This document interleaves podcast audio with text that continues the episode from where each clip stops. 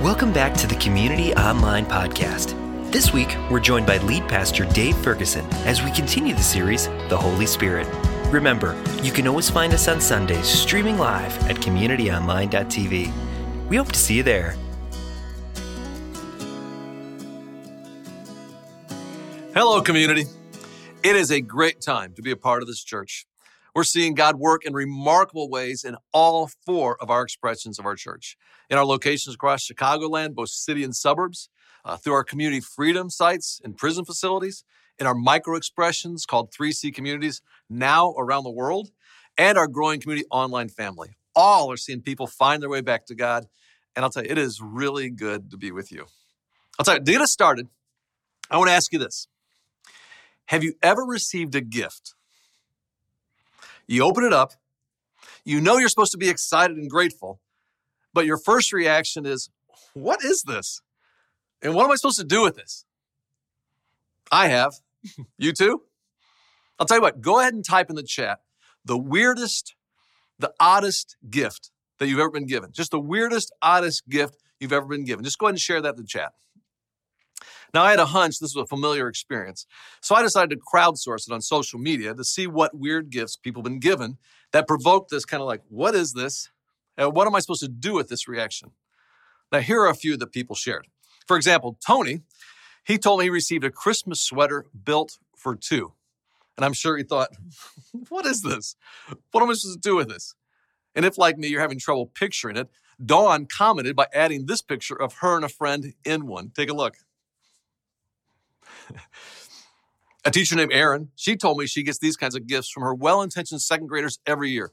Gifts like petroleum jelly, a used coffee mug, a gift card for a baby registry. Even though our kids are in college, it kind of makes you go, what is this?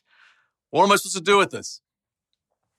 John told me, not my brother, another John, he told me he received 2 live chickens. True story.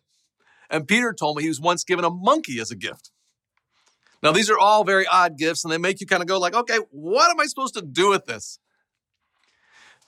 But I've also received gifts that I thought were very odd, only to discover the real problem was I just didn't understand what that gift could do. In fact, last year, after being on a podcast with a person who interviewed me, they sent me a thank you gift in the mail. I opened it up, and it was this right here. A small, simple, black coffee cup. Just a small, black coffee cup. No logo, no nothing, just kind of boring. And I already had dozens of mugs, and they all look better than this one, so I kind of found myself going like, okay, I mean, I guess it's a gift, but what do I do with this? And what is it? So I just kind of set it aside. About a month later, I began to look closer at the mug and the box that came in, and it was called an Ember. I didn't know what that was. So I asked my friend Google. I was shocked to find out that my Ember mug retailed for $130. $130. And furthermore, I discovered that this mug could do some really cool things. This mug could be connected to an app on your phone via Bluetooth so you can keep your coffee to the exact temperature you want for hours. It's so cool. It's like your coffee. You like your coffee at 130 degrees, which I do. It'll make sure your coffee is always 130 degrees. So it never gets too cold, never gets too hot. It's never lukewarm. It's always just right. And so now I'm looking at my Ember mug and I'm thinking, this mug is awesome. And guess which mug sits on my desk now? My Ember mug. That boring black coffee mug, keeping my coffee at a perfect 130 degrees. Now I tell you this because I think this is a perfect example of something I thought was kind of meaningless and didn't have much value, but is very valuable. And I say all that because we're going to talk today about spiritual gifts. And because many of us, when it comes to spiritual gifts, your initial reaction might be like, what is this? What am I supposed to do with this? Let's back up a little bit. We're in week number 3 of our series on the Holy Spirit. And I'm convinced this is a much needed series. And here's why. I would describe the Holy Spirit as kind of the forgotten God. Like we all know God the Father, the one who created the world and loves us. We also know quite a bit about Jesus, the Son. He's the God who came to earth as a person to not only show us how to live, but loved us so much that he died and then came back to life for us. Then there's the third part of the Trinity, the Holy Spirit. We don't know as much about the Spirit. A lot of it's a mystery. It kind of gets forgotten about. And consequently, we're not sure how to relate to the Spirit. We're not sure who the Spirit is or what the Spirit does. And we got to remember this. This is so, so important. When we're talking about the Holy Spirit, we're talking about God. So what we've done is we set aside a whole series to get to know the Holy Spirit and explore how the Spirit wants to be active in our lives. And today's big idea is about how the Holy Spirit gives each of us a spiritual gift. And my experience is that when people first hear that, they often react with a kind of a spiritual gift. What is that, and what am I supposed to do with it? Well, a great place for us to start is with that first question about spiritual gifts. And simply ask, what is it? What is a spiritual gift? So for the remainder of our time, to answer that question, I want to build a definition together to give you some real understanding and insight. And let's start the definition with this. A spiritual gift is a spirit-prompted ability. A spirit-prompted ability. One of the first things I do when I receive a gift is I look for who's it from. And Sue and I taught our kids, when you're opening a gift, whether it's birthday or Christmas, before you tear into it, always look at the tag to see who the gift is from. Why? Because once you know who gave you the gift, you can say thank you, but you also have a greater appreciation for the gift. So the first thing we need to know is, who are these spiritual gifts from? The Apostle Paul does a great job in 1 Corinthians 12 explaining to the church in Corinth about this. He says this, there are different kinds of gifts, but the same Spirit distributes them. One of the primary roles the Holy Spirit plays is giving spiritual gifts both to you and to me. So if these spiritual gifts came in a kind of a gift bag with a tag on them, it would say from the Holy Spirit. So the first part of the definition is this, a spirit-prompted ability. Let's move to the second part. Continuing, given to every follower of Jesus. Continuing in 1 Corinthians 12, Paul lists some of these spiritual gifts. And these gifts includes things like wisdom or knowledge, faith. He talks about healing, then a whole bunch more.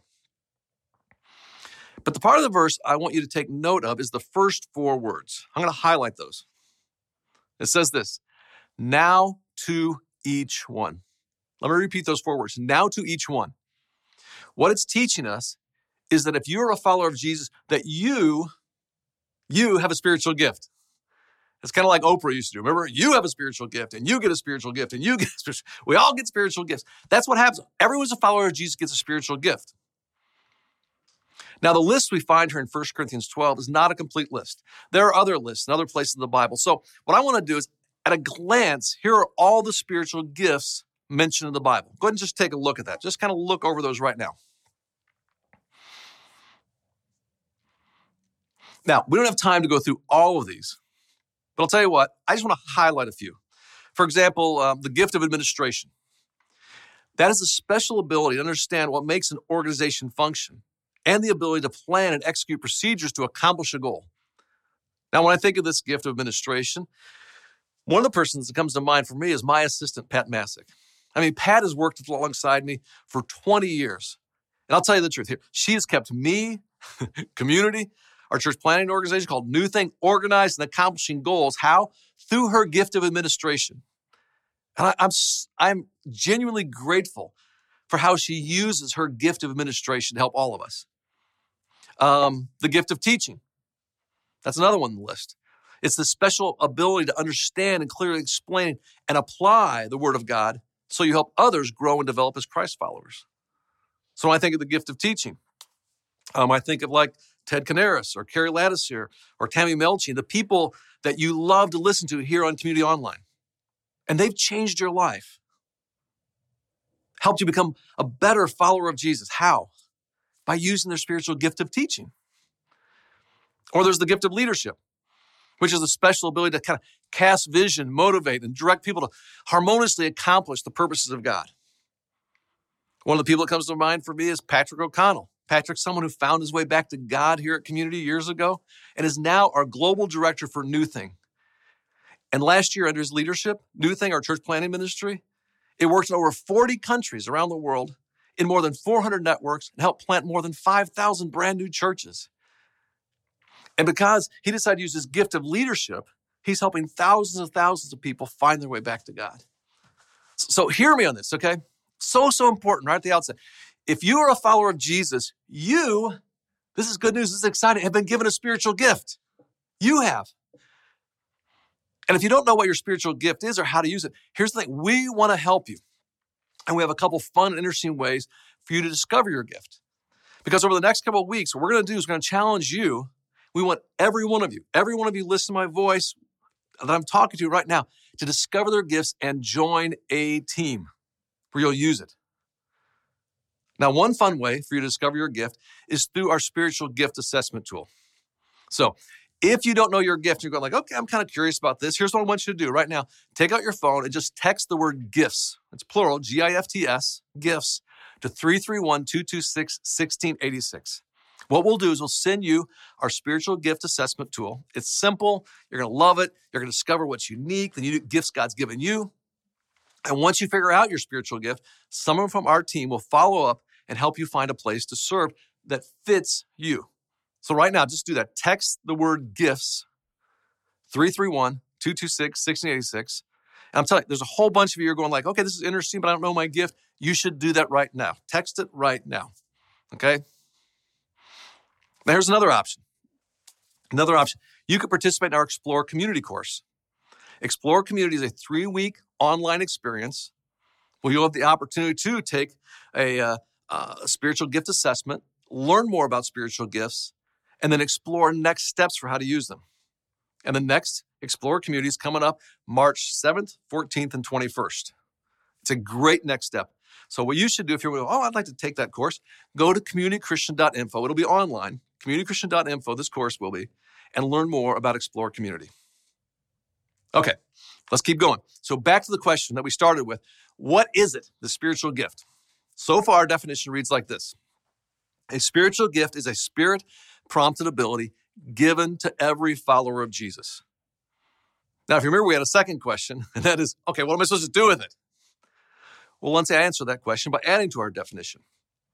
A spiritual gift is a spirit-prompted ability given to every follower of Jesus meant to be used. Meant to be used. What are you supposed to do with that gift you've been given? Use it. Later in Paul's explanation of spiritual gifts to the church in Corinth, right there in chapter 12, he compares the church and God's kingdom to a physical body. And he points out that each part of the body is necessary for the whole body to function as it should. Here's what he writes in verse 27. Now you are the body of Christ, and each one of you, he's talking to you and me, are a part of it. So do me a favor. Think of your own body, right? I know this is true for you. It's true for me. Every day, you want every part of your body to work. Every part, right? You don't kind of decide, you know what? I'm going to give my lungs the day off. I mean, that would be disastrous. And it never occurs to you to go like, you know what? Today I'm just going to leave my left arm at home while I run errands. You just stay here and the rest of us are going to take off. Or, you know what? I could just do without my eyes today. No, you put every part of your body to work every day. And that's the way you want it to operate. So when Paul says, now you are the body of Christ and each one of you is a part of it. You know what that means? It means the body needs you. You're important. I can't stress this enough. Irreplaceable. An irreplaceable part of the body of Christ and the work that God wants to do in the world. And you've been given a gift, and this spiritual gift is meant to be used. Listen to how Bible scholar Eugene Peterson describes this metaphor of the church being like a physical body in the Message translation of the Bible. It reads, the way God designed our bodies is a model for understanding our lives together as a church. Every part, depending on every other part. The parts we mention and the parts we don't. The parts we see and the parts we don't. If one part hurts, every other part is involved in the hurt and in the healing. If one part flourishes, every part enters into the exuberance. You are Christ's body. That's who you are. You must never forget this. Only as you accept your part of that body does your part mean anything. The gifts you've been given are meant to be used. Showing up to church without identifying and using your spiritual gift is like setting your Ember mug on a desk and never using it to make sure your coffee is a perfect 130 degrees. It's like wasting something valuable that you've been given.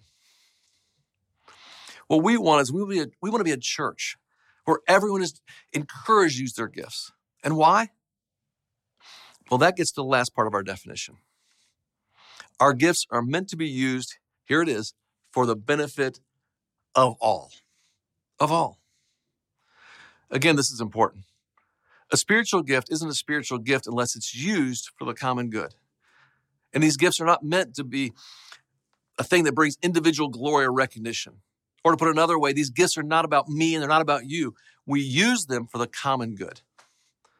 New Testament scholar Scott McKnight, he writes this. He says, the healthiest, most vibrant churches are those in which each person's gift is exercised for the good of the others.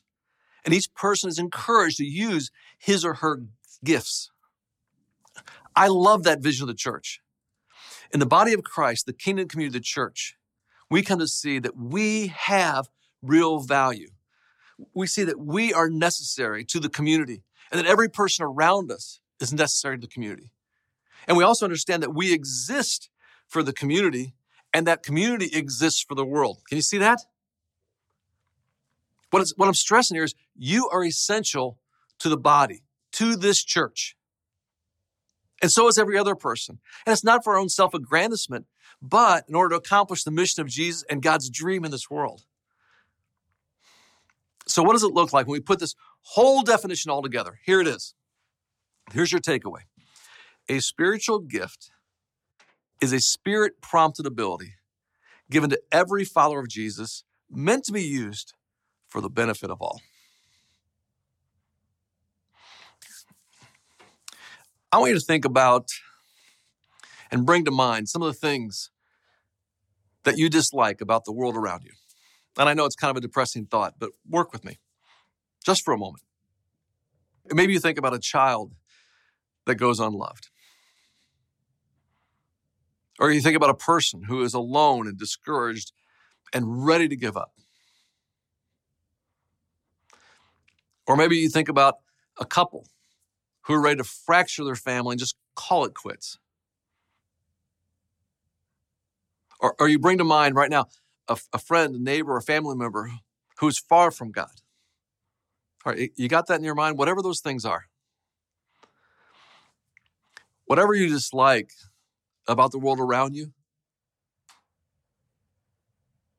we are gifted by God's Spirit to make all those wrongs right. See, if every person would use their God-given spiritual gift, it would benefit all. All. Every child would be loved. No one would live outside of genuine community. Families would have a place to find hope and healing, and all people would find their way back to God. I want to offer you an image of what our world could be like if every one of us came together, young and old, and male and female, every color and hue, each one of us, all of us coming together to use our gifts for the benefit of all. I love that image. A community, a church where everyone, big and small, young and old, male and female, every color, every hue, all bring their gifts. Different instruments, hundreds of voices, all joining together. And when we all come together like that, we form a great chorus of joy and inspiration. See, that's a picture of the church. That is a picture of Jesus' kingdom community. What would it be like if we actually lived out this truth? What if we lived out this truth where each one of us has an essential role to play in the kingdom community?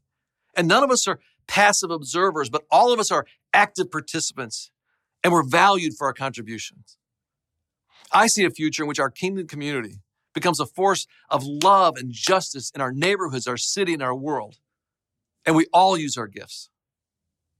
I see a future in which no one in our community goes without because we all share our gifts, and that results in radical generosity.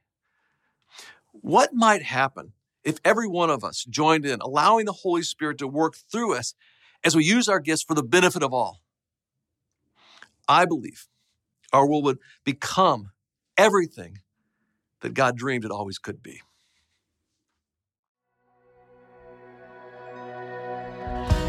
We hope you were encouraged and challenged by today's message. If you'd like to take a next step, head to communitychristian.info. If you'd like prayer, please text the word prayer to 331-226-1686, and a member of our prayer team will reach out to you. To give financially to Community, head to givenow.cc. Thanks for listening to the Community Online podcast.